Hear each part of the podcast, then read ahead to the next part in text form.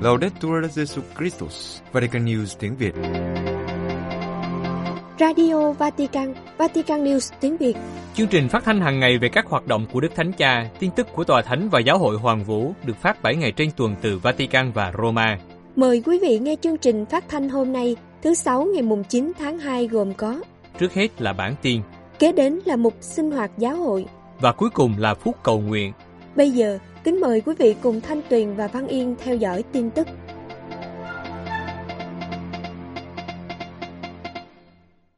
Đức Thánh Cha tiếp các thành viên khóa họp của Bộ Phụng tự và Kỷ luật bí tích. Vatican, sáng thứ Năm ngày 8 tháng 2, Đức Thánh Cha đã tiếp khoảng 100 tham dự viên khóa họp toàn thể của Bộ Phụng tự và Kỷ luật bí tích. Ngài mời gọi mọi người tiếp tục dấn thân huấn luyện phụng vụ cho các thừa tác viên chức thánh và giáo dân.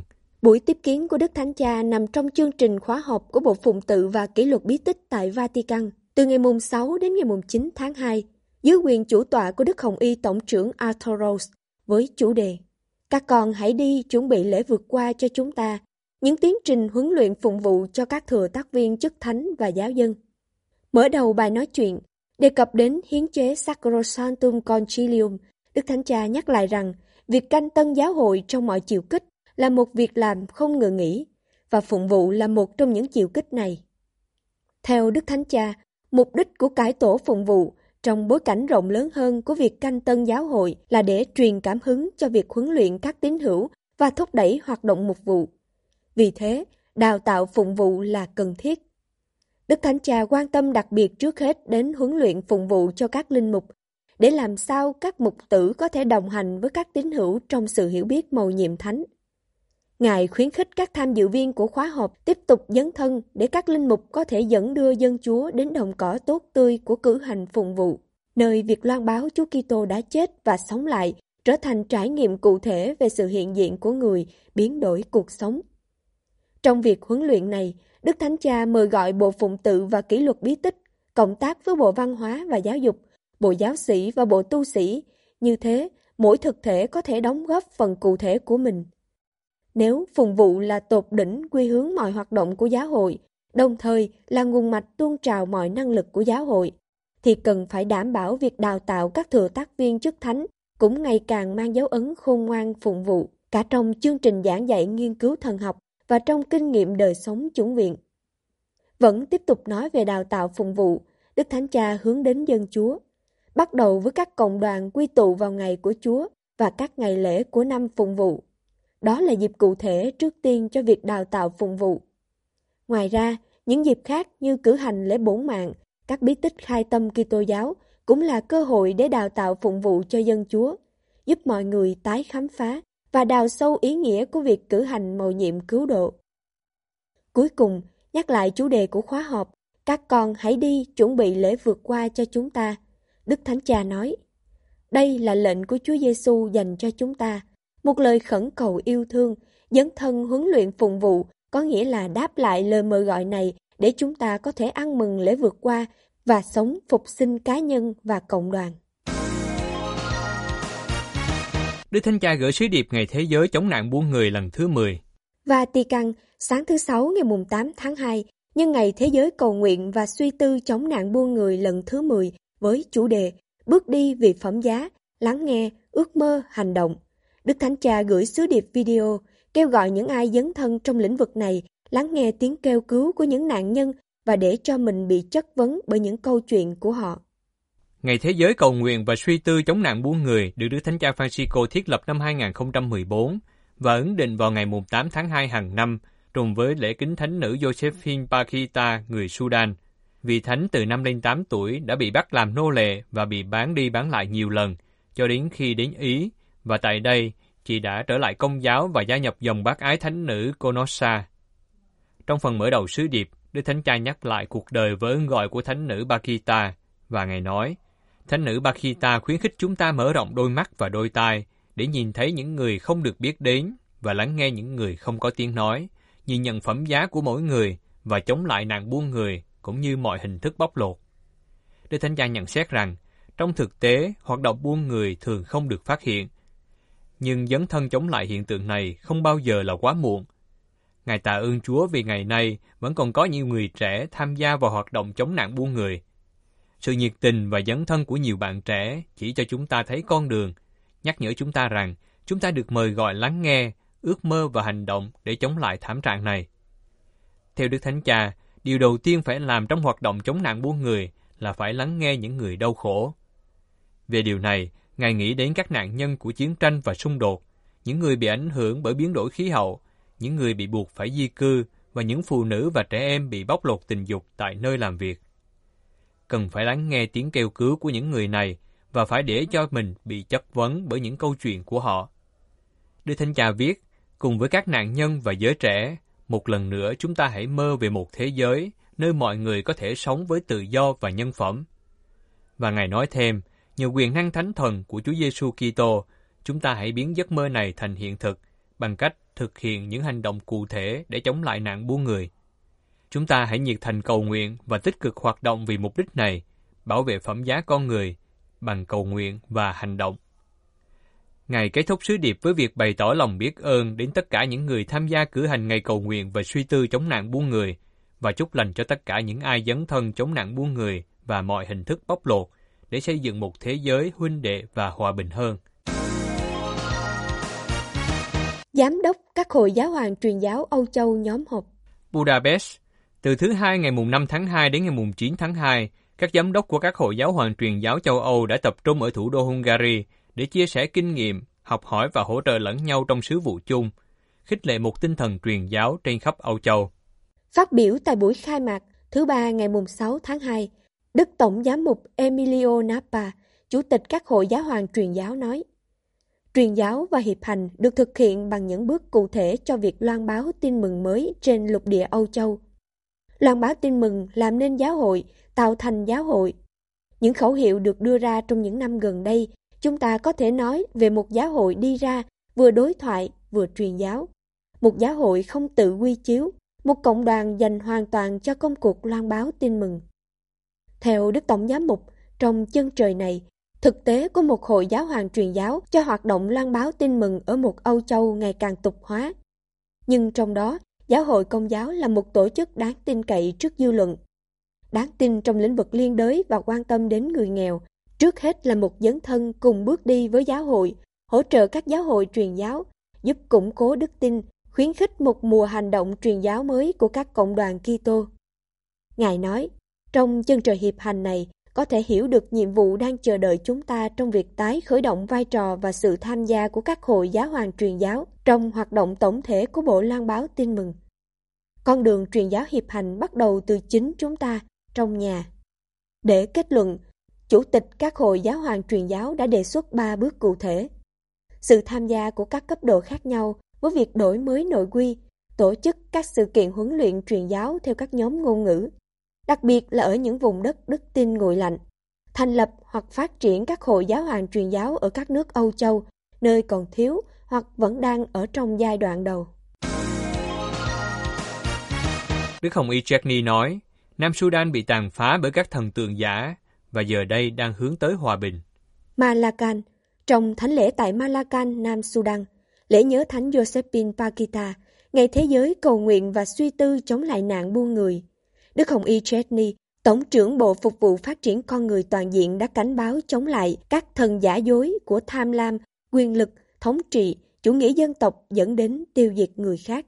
Hòa bình là chủ đề chính mà Đức Hồng Y Michael Chetney đã chọn cho bài giảng của mình tại Malakhan, Nam Sudan, nơi Ngài đã đến thăm từ ngày 2 tháng 2 vừa qua. Hòa bình như một liều thuốc giải độc cho các thần tượng và các thần giả dối, như lòng tham tiền bạc và quyền lực, khao khát kiểm soát và thống trị, sự loài trừ do chủ nghĩa dân tộc và chủ nghĩa bộ lạc, mà ngày nay vẫn hủy hoại cuộc sống của người khác và đã tàn phá cùng một ngôi làng. Đức Hồng Y đã cử hành thánh lễ nhân ngày thế giới cầu nguyện và suy tư chống nạn buôn người. Nhưng những ngày này cũng đánh dấu kỷ niệm một năm chuyến hành hương đại kết đến quốc gia châu Phi này của Đức Thánh Cha Francisco, cùng với vị đại diện giáo hội Anh giáo và tổng giáo mục Canterbury Justin Welby và tổng điều hành của giáo hội trưởng lão Scotland Jan Grinsell. Đức Hồng Y nói, với chuyến đi đó, hạt giống hòa bình đã được gieo, và giờ đây trách nhiệm của chúng ta là làm cho nó phát triển. Trong suy tư của mình, Đức Hồng Y sau đó kể về cuộc đời của thánh nữ Josephine Bakita, người gốc vùng Darfur của Nam Sudan, được tôn kính như vị thánh bảo trợ của châu Phi và các nạn nhân của nạn buôn người. Đức Hồng Y Jackney nhắc lại chứng từ của vị thánh đã chịu nhiều đau khổ, bị bán làm nô lệ nhiều lần và trải qua nhiều năm bị lạm dụng và thiếu thốn. Tuy nhiên, chứng tá của Ngài cũng là một câu chuyện về niềm hy vọng. Từ tù đầy và nô lệ cho đến cuộc gặp gỡ với Thiên Chúa trong một tu viện. Thậm chí, Ngài còn cảm ơn những kẻ bắt cóc Ngài, bởi vì nếu không có họ, Ngài không biết đến Chúa Giêsu hay giáo hội. Đức Hồng Y Jackney cũng giảng giải bài đọc thứ nhất của phụng vụ, trích từ sách các vua. Trong đó, vua Salomon thêm một số người vợ của mình đã xa lánh Thiên Chúa của tổ phụ của mình. Thiên Chúa đã cho vua biết những hậu quả về việc thờ các ngẫu tượng. Đức Hồng Y cảnh báo, ngày nay những cơn cám dỗ thờ ngẫu tượng vẫn tiếp tục. Những vị thần giả ngày nay khác với những vị thần của vua Salomon nhưng không kém phần nguy hiểm. Thần tham lam của cải và tiền bạc thúc đẩy chúng ta tước đoạt công ích của người khác. Thần khao khát quyền lực, kiểm soát và thống trị không chỉ trên phạm vi quốc gia mà còn trong cộng đồng và làng mạc của chúng ta. Thần của chủ nghĩa bộ lạc và chủ nghĩa dân tộc thúc đẩy chúng ta loại trừ những người khác và đối xử với họ kém nhân tính hơn, thậm chí là giết chết họ. Những thần giả này thực sự tàn phá Nam Sudan. Đã đến lúc chúng ta phải đứng lên tố cáo chúng. Đức Hồng Y Jackney cũng nhấn mạnh đến việc Đức Thánh Cha Francisco một năm trước đã đến đây trong chuyến hành hương được thúc đẩy bởi Chúa Thánh Thần để nhắc nhở mọi người dân trong nước rằng Thiên Chúa kêu gọi anh chị em bước đi trên con đường hòa bình. Đức Thánh Cha Francisco đã đến giữa anh chị em với tư cách là người phục vụ tin mừng. Chuyến thăm của Ngài đánh dấu một khởi đầu mới của Nam Sudan và chúng ta noi gương Ngài. Đoàn kết là vũ khí mà chúng ta sở hữu để chống lại mọi thứ chia rẽ chúng ta và lấy đi hòa bình của chúng ta. Quý vị vừa theo dõi bản tin ngày 9 tháng 2 của Vatican News tiếng Việt. Vatican News tiếng Việt. Chuyên mục Sinh hoạt giáo hội. Bài nói chuyện của Đức Thánh Cha tại Hội nghị quốc tế về thường huấn cho các linh mục. Trong những ngày này, từ ngày mùng 6 đến ngày mùng 10 tháng 2, hàng ngàn linh mục Nam Châu đang tham dự hội nghị quốc tế tại Roma về thường huấn cho các linh mục với chủ đề Con hãy khơi dậy hồng ân của Chúa trong con. Vẻ đẹp là môn đệ ngày nay, một sự huấn luyện duy nhất, toàn diện, cộng đoàn và truyền giáo. Hội nghị do Bộ Giáo sĩ, Bộ Loan báo tin mừng và các giáo hội công giáo Đông Phương cộng tác tổ chức nhằm đến các vị đặc trách thường huấn linh mục trong các giáo phận, miền, quốc gia, các chuyên gia trong lĩnh vực này. Mục đích của hội nghị là khởi động một tiến trình chung với toàn thể các giáo hội địa phương để củng cố việc thường huấn và đồng hành với các linh mục. Điểm khởi hành của tiến trình này là các kết quả thăm dò được gửi tới tất cả các hội đồng giám mục trong những tháng qua và những đóng góp của các tham dự viên trước và sau hội nghị dựa trên chương trình căn bản đào tạo linh mục với tựa đề Hồng Ân ân gọi linh mục được công bố hồi năm 2016. Trong 5 ngày hội nghị, có các đề tài khác nhau, mỗi đề tài có 2 hoặc 3 bài thuyết trình. Tiếp theo đó là các cuộc hội thảo nhóm theo các ngôn ngữ về những kinh nghiệm thực hành trong việc thùng huấn các linh mục ngày nay. Là một phần của chương trình, thứ năm, các tham dự viên được Đức Thánh Cha tiếp kiến tại Đại Thánh Đường Phaolô thứ sáu. Dưới đây là bài nói chuyện của Đức Thánh Cha trong buổi gặp gỡ. Anh chị em thân mến, tôi cảm ơn anh chị em rất nhiều vì niềm vui được ở đây với anh chị em. Cảm ơn anh chị em đã đến Roma nhân dịp Hội nghị quốc tế về thượng huấn cho các linh mục được tổ chức bởi Bộ Giáo sĩ cùng với sự cộng tác của Bộ Loan báo tin mừng và Bộ các giáo hội công giáo Đông Phương. Cảm ơn các vị tổng trưởng, các bộ và tất cả những ai đã làm việc chăm chỉ để chuẩn bị cho cuộc gặp gỡ này. Đối với nhiều người trong anh chị em, việc đến Roma là điều không dễ. Nhưng trước hết, tôi muốn bày tỏ lòng biết ơn của tôi về những gì anh chị em đang làm trong các giáo phận và quốc gia của anh chị em, cũng như sự phục vụ mà anh chị em thực hiện. Điều mà cuộc khảo sát được thực hiện theo quan điểm của đại hội này đã nhấn mạnh. Trong những ngày này, anh chị em có cơ hội chia sẻ những thực hành tốt, thảo luận về những thách đố và vấn đề và suy tư về tương lai của việc đào tạo linh mục trong giai đoạn thay đổi mang tính thời đại này, không ngừng nhìn về phía trước và một lần nữa sẵn sàng thả lưới theo lời Chúa. Điều này đòi hỏi phải tiếp tục tìm kiếm các phương tiện và ngôn ngữ giúp đào tạo linh mục không nghĩ rằng chúng ta có tất cả các câu trả lời, nhưng tin tưởng chúng ta có thể tìm thấy các câu trả lời trên hành trình. Vì thế, trong những ngày này, anh chị em hãy lắng nghe nhau và để cho mình được truyền cảm hứng bởi lời khuyên của Thánh Phaolô Tông Đồ dành cho Timôthê, cũng là chủ đề của hội nghị. Con hãy khơi dậy hồng ân của Chúa trong con. Anh chị em hãy làm sống lại hồng ân này, tái khám phá việc sức dầu, thắp lại ngọn lửa đó để lòng nhiệt thành đối với sứ vụ tông đồ không bị phai mờ. Và làm thế nào chúng ta có thể thắp lại hồng ân mà chúng ta đã lãnh nhận? Tôi muốn chỉ cho anh chị em ba con đường cần thực hiện cho quá trình đào tạo linh mục. Đó là niềm vui tin mừng, cảm thức thuộc về dân Chúa, khả năng tạo sinh trong việc phục vụ. Niềm vui tin mừng, trọng tâm của đời sống Kitô hữu là hồng ân tình bạn hữu với Chúa. Một ân ben giải thoát chúng ta khỏi nỗi buồn của chủ nghĩa cá nhân và nguy cơ của một cuộc sống vô nghĩa, không có tình yêu và hy vọng. Niềm vui tin mừng, tin mừng đồng hành với chúng ta, chính là điều này. Thiên Chúa yêu thương chúng ta bằng một tình yêu dịu dàng và nhân hậu. Và chúng ta được mời gọi làm cho lời loan báo này vang vọng khắp thế giới bằng chứng tá cuộc sống chúng ta. Để tất cả mọi người có thể khám phá ra vẻ đẹp tình yêu cứu độ của Thiên Chúa, được mặc khải nơi Chúa Giêsu Kitô, đấng đã chết và sống lại. Chúng ta hãy nhớ lời Thánh Phaolô thứ sáu, là chứng nhân trước khi là thầy dạy chứng nhân cho tình yêu Chúa, điều duy nhất thực sự quan trọng.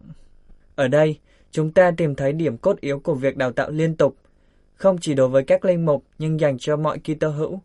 Điều cũng được quy chế nền tảng về đào tạo linh mục, nhấn mạnh, chỉ khi chúng ta là và vẫn là môn đệ, chúng ta mới có thể trở thành thừa tác viên của Chúa và là nhà truyền giáo của vương quốc người.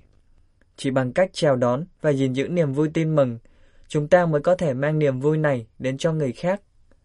Do đó, trong việc đào tạo liên tục, chúng ta đừng quên rằng chúng ta luôn là môn đệ trên một hành trình và nhờ ân sủng Chúa, đây là điều đẹp nhất xảy đến với chúng ta. Tuy nhiên, ân sủng vẫn có tính tự nhiên và vì điều này cần một sự huấn luyện nhân bản toàn diện. Thật vậy, là môn đệ Chúa không phải là một tôn giáo bề ngoài, nhưng là một lối sống và điều này đòi hỏi sự trau dồi những phẩm chất con người chúng ta. Phải là người trước khi là linh mục. Tôi yêu cầu anh chị em dành tất cả năng lực và nguồn lực của mình cho khía cạnh này, chăm sóc việc huấn luyện nhân bản. Chúng ta cần các linh mục nhân bản trọn vẹn, có khả năng có những mối quan hệ lành mạnh, trưởng thành trong việc đối diện với những thách đố của thừa tác vụ, để niềm an ủi tin mừng có thể đến với dân Chúa qua nhân tính của họ, được thần khí của Chúa Giêsu biến đổi. Chúng ta đừng bao giờ quên sức mạnh nhân bản của tin mừng. Con đường thứ hai thuộc về dân Chúa, Chúng ta chỉ có thể làm môn đệ truyền giáo cùng với nhau. Chúng ta chỉ có thể sống tốt thừa tác vụ linh mục nếu chúng ta hoàn toàn là một phần của dân tư tế mà từ đó chúng ta xuất phát. Nhận thức thuộc về dân này không bao giờ cảm thấy bị tách khỏi hành trình của dân thánh trung thành của Chúa, bảo vệ, nâng đỡ chúng ta trong những nỗ lực, đồng hành với chúng ta trong những bận tâm mục vụ và giữ chúng ta khỏi nguy cơ tách mình ra khỏi thực tại và cảm thấy toàn năng. Chúng ta hãy cẩn thận vì đây cũng là căn nguyên của mọi hình thức lạm dụng. Để luôn đắm mình trong lịch sử thực tế của dân, việc huấn luyện linh mục không được hiểu là tách biệt, nhưng có thể có sự đóng góp của dân chúa. Các linh mục và tín hữu giáo dân, nam nữ, những người độc thân và các cặp vợ chồng, người già và người trẻ, không quên người nghèo và người đau khổ là những người có nhiều điều để truyền đạt. Thực tế, trong giáo hội, có một sự hỗ tương và trao đổi giữa các bậc sống, ơn gọi, thừa tác vụ và đặc sủng. Và điều này đòi hỏi chúng ta sự khôn ngoan khiêm tốn của việc học cách cùng nhau bước đi, làm cho tính hiệp hành trở thành một lối sống Kitô hữu và của chính đời sống linh mục. Các linh mục, đặc biệt là ngày nay, được yêu cầu phải cam kết thực hành tính hiệp hành. Hãy luôn nhớ điều này, cùng nhau bước đi, Linh mục luôn luôn ở cùng với dân mà mình thuộc về, nhưng cũng ở với giám mục và linh mục. Chúng ta đừng bỏ bê tình huynh đệ linh mục. Khả năng tạo sinh trong việc phục vụ Cuối cùng, con đường thứ ba có khả năng tạo sinh trong việc phục vụ. Phục vụ là dấu hiệu đặc trưng của các thừa tác vụ Chúa Kitô. Thầy Giêsu đã cho chúng ta thấy điều này trong suốt cuộc đời của người, và đặc biệt trong bữa tiệc ly khi người rửa chân cho các môn đệ từ quan điểm phục vụ, huấn luyện không phải là một hoạt động bên ngoài, truyền tải một lời dạy, nhưng trở thành nghệ thuật đặt người khác vào trung tâm, làm nổi bật vẻ đẹp của họ, điều tốt đẹp mà họ mang trong mình, làm nổi bật những hồng ân và cả bóng tối, những vết thương và những ước muốn của họ. Và do đó, huấn luyện linh mục có nghĩa là phục vụ họ, phục vụ cuộc sống của họ, khuyến khích hành trình của họ, giúp phân định, đồng hành với linh mục trong những khó khăn và hỗ trợ họ trong những thách đố mục vụ. Linh mục được đào tạo như thế, đến lượt mình, đặt mình vào việc phục vụ dân Chúa, gần gũi với dân chúng và như Chúa Giêsu đã làm trên thập giá, sẵn sàng gánh vác trách nhiệm cho mọi người. Anh chị em, chúng ta hãy nhìn lên thành giá. Từ đó, Chúa yêu thương chúng ta đến cùng. Chúa đã sinh ra một dân mới. Và chúng ta cũng vậy. Khi chúng ta đặt mình phục vụ người khác, khi chúng ta trở thành những người cha và người mẹ của những người được ủy thác cho chúng ta, chúng ta tạo ra sự sống của Thiên Chúa.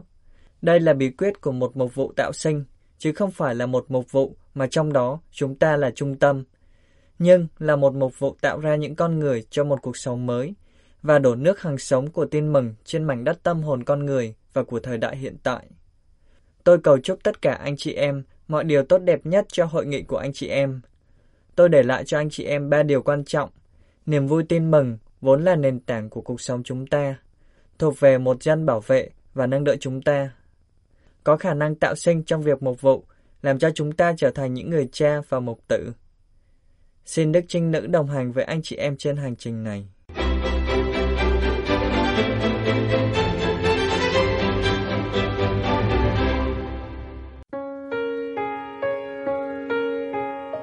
Vatican News tiếng Việt Chuyên mục Phút Cầu Nguyện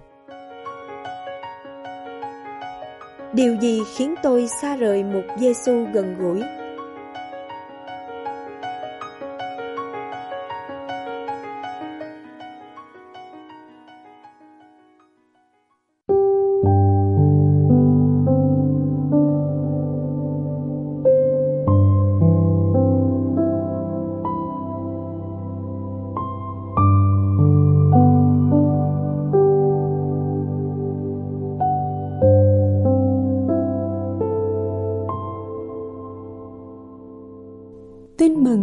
Giêsu Kitô theo Thánh Marco. Khi ấy, Đức Giêsu bỏ vùng tia, đi qua ngã Sidon, đến biển hồ Galile vào miền thập tỉnh. Người ta đem một người vừa điếc vừa ngọng đến với Đức Giêsu và xin người đặt tay trên anh. Người kéo riêng anh ta ra khỏi đám đông, đặt ngón tay vào lỗ tai anh và nhổ nước miếng mà bôi vào lưỡi anh. Rồi người ngước mắt lên trời thở dài và nói: Ephatha, nghĩa là hãy mở ra. Lập tức, tay anh ta mở ra, lưỡi như hết bị buộc lại. Anh ta nói được rõ ràng. Đức Giêsu cấm họ không được kể chuyện đó với ai cả, nhưng người càng cấm, họ càng đồn ra. Họ hết sức kinh ngạc và nói, ông ấy làm việc gì cũng tốt đẹp cả, ông làm cho kẻ điếc nghe được và kẻ câm nói được.